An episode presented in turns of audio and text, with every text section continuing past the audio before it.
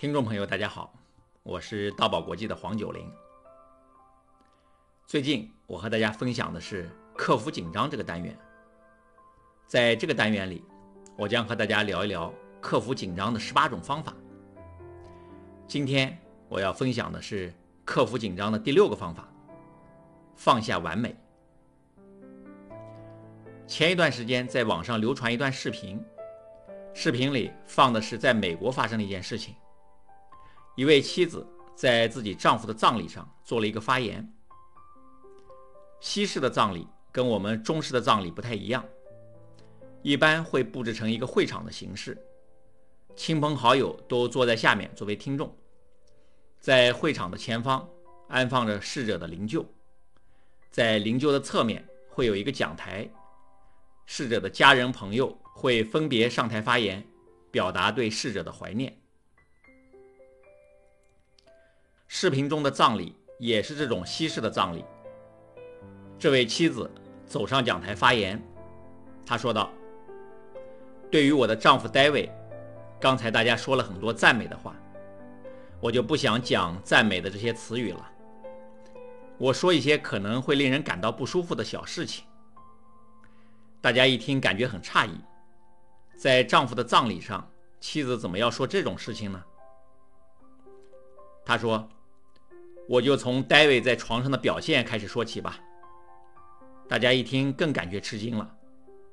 这位妻子接着说：“戴维平时特别爱打呼，常常吵得我睡不着觉。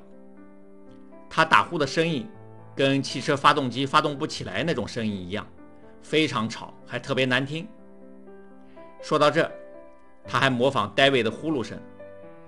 大家一听他的模仿，都笑了起来。他接着说：“为这事儿，我心里常常不舒服。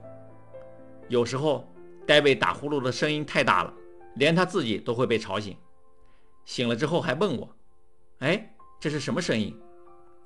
我就说：‘那是狗叫，没事儿，睡吧，睡吧。’大家听到这，都被这位妻子的幽默引得笑了起来，会场呈现出轻松的气氛。”但是这位妻子语气一变，继续说道：“戴维的呼噜声严重的影响了我的休息。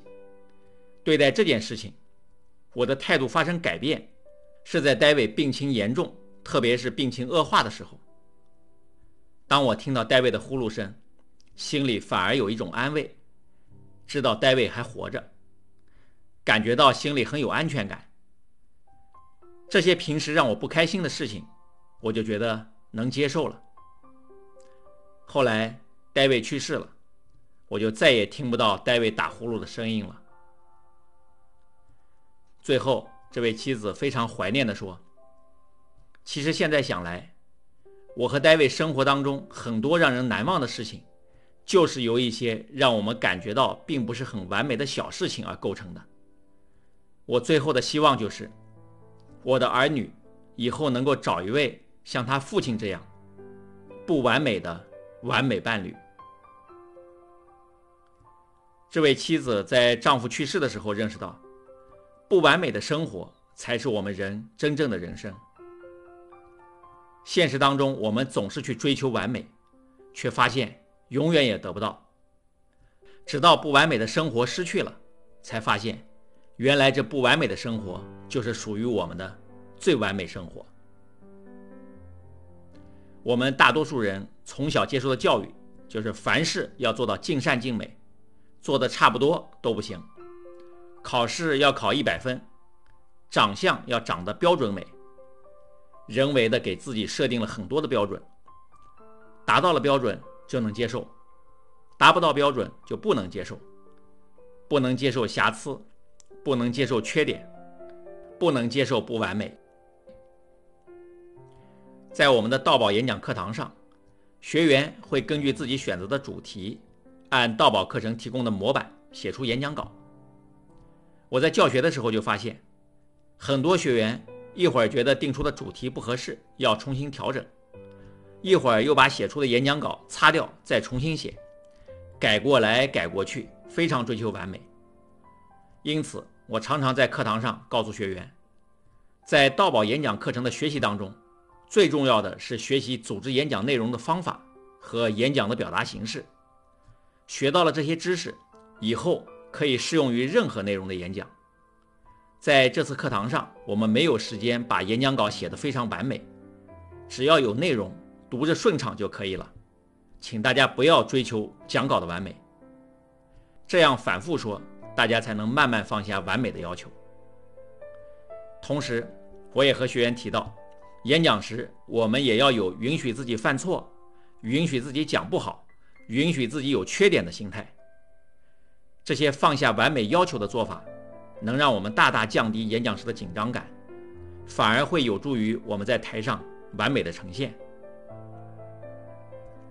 对于完美，我想说的是，做人做事，我们只求尽心尽力就好。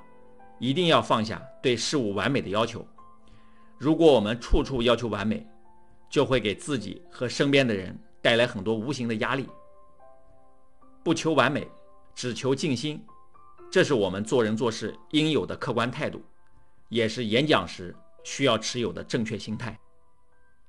好，今天的节目就到这里。有意愿参加线上与线下演讲训练的朋友，可以搜索微信公众号“道宝国际”。或添加道宝客服微信“道宝九零”来了解详细的演讲培训信息。大爱能言，善道为宝。我们下一集节目再见。